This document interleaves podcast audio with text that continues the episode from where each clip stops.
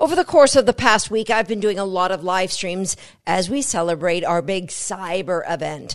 Now, I've met a lot of people at the crossroads in their dog training when they're looking to go to in a direction of more reinforcement based, but they're worried, they're concerned. And if that's you, then this podcast is for you.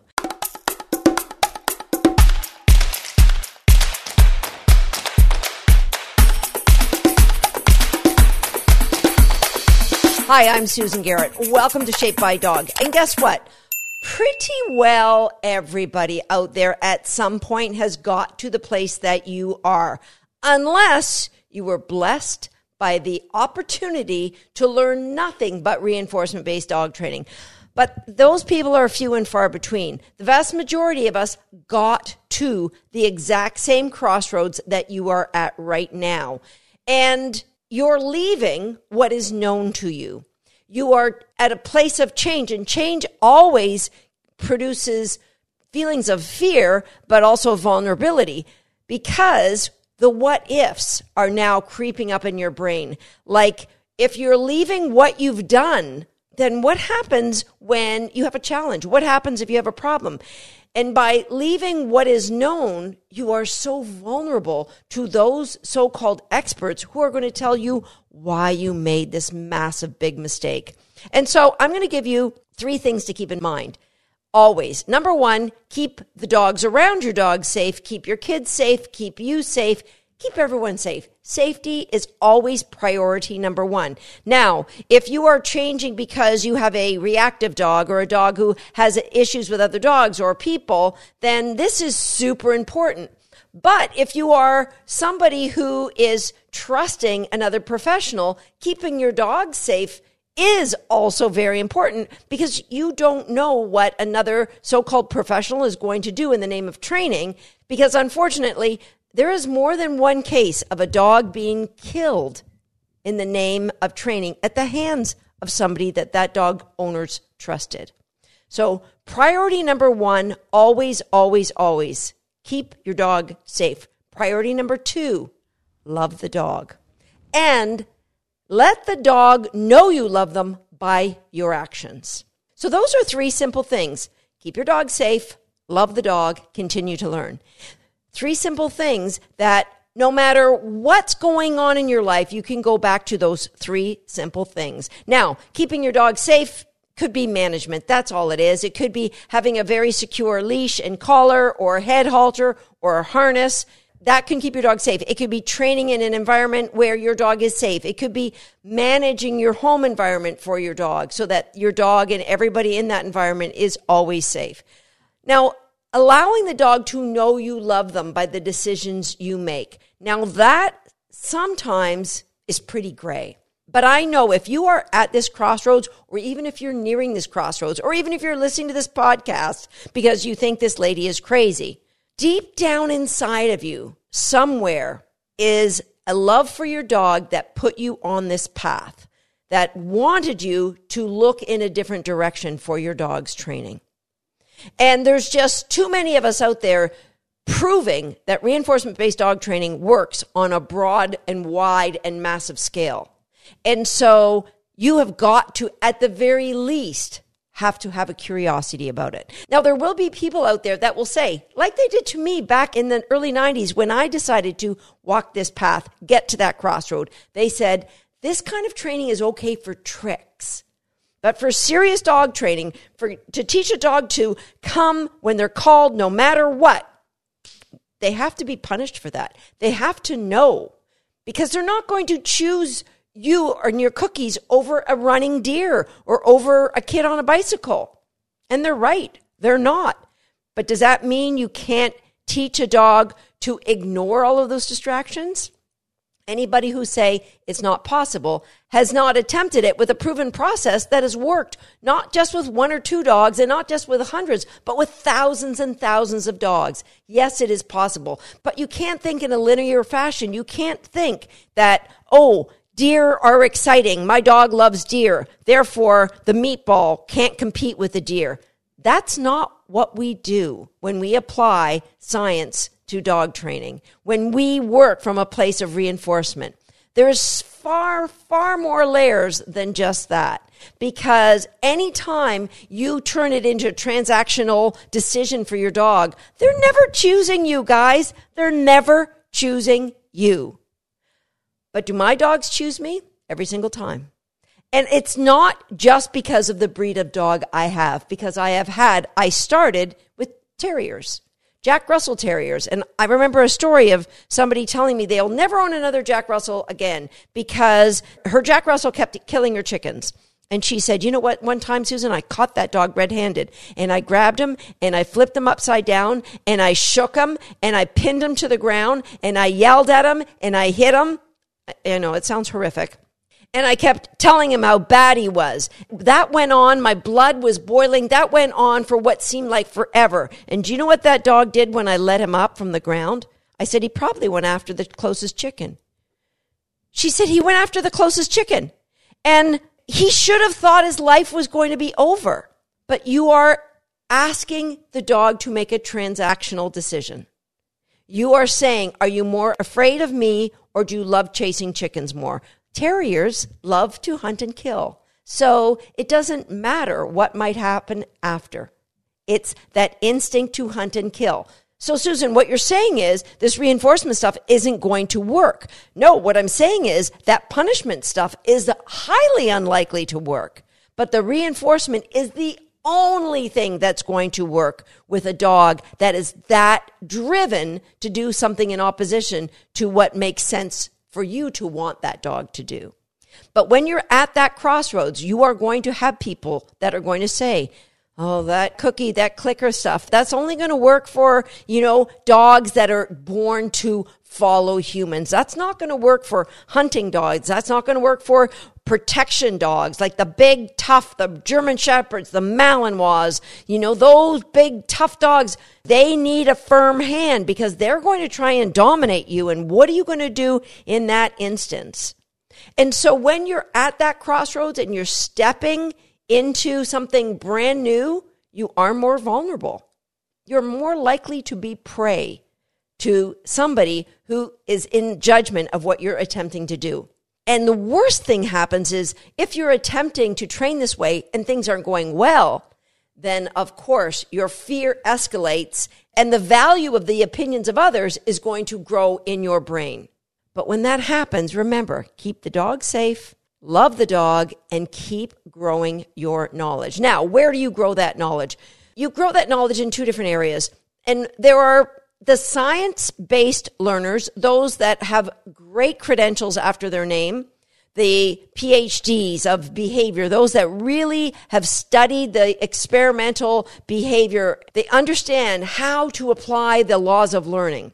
And there's also the science based learners that are in the field training the dogs. Now, you would think that those paths would be the same, but it's interpretation of the science. What you want to make sure that you are doing is following a dog trainer who is taking on board the science, applying it to their training, but being reflective of the training that they're doing.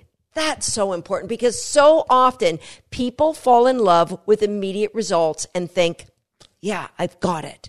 A self reflective dog trainer is the one that you want to be following. Sure, you want to follow somebody who's got great results with all kinds of different dogs and all kinds of different people.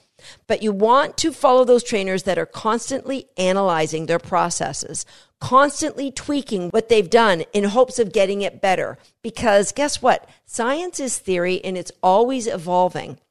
What you don't want to do is follow people who say science is garbage, that dog training doesn't happen in a laboratory, it has nothing to do with that.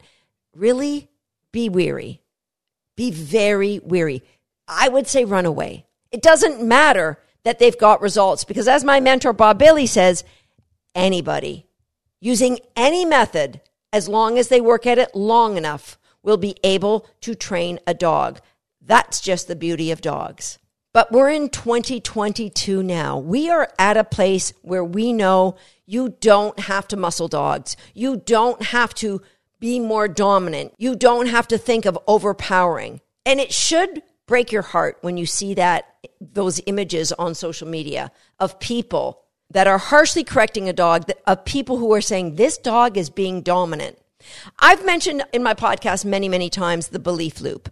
And the belief loop describes how confirmation bias creates monsters in the dog training world. So, quickly, let's go through this again. Let's say your belief loop is that all dogs will try to dominate you at some point.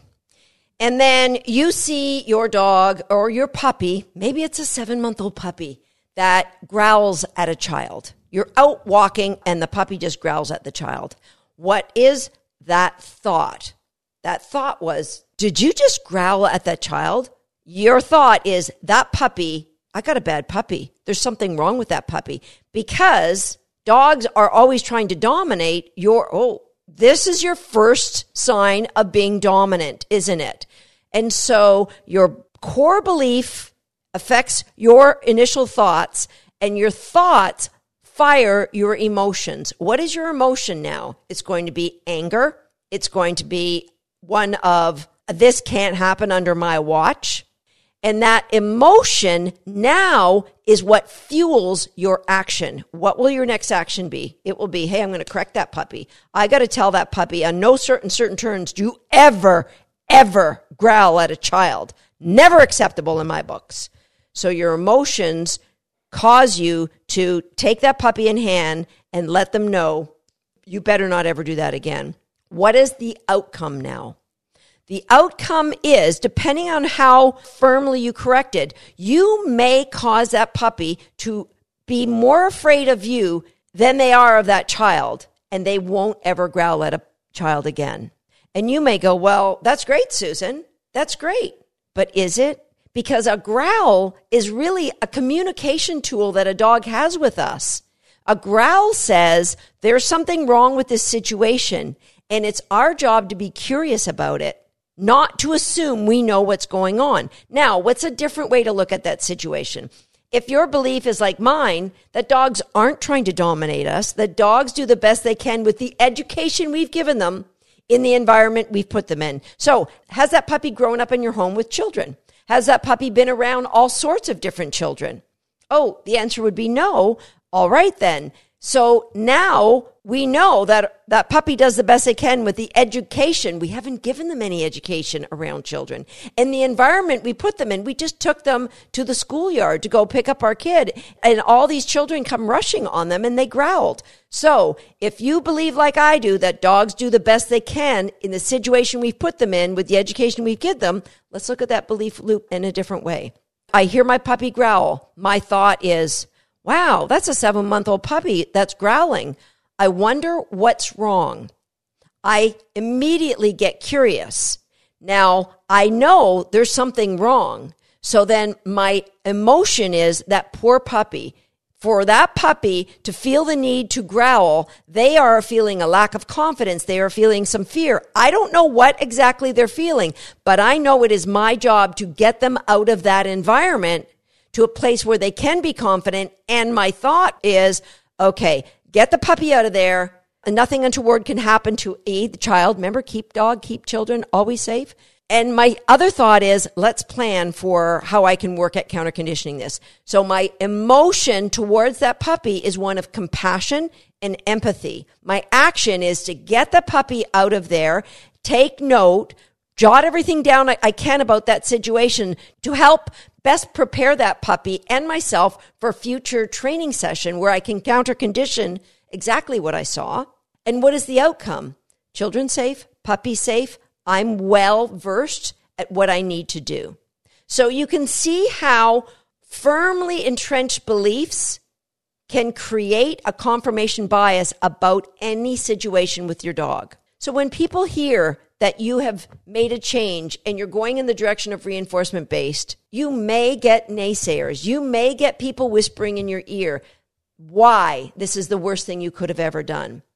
Keep your dog safe, love the dog, grow your knowledge, read books, listen to podcasts of people that have been getting the results in the area that you want to get results.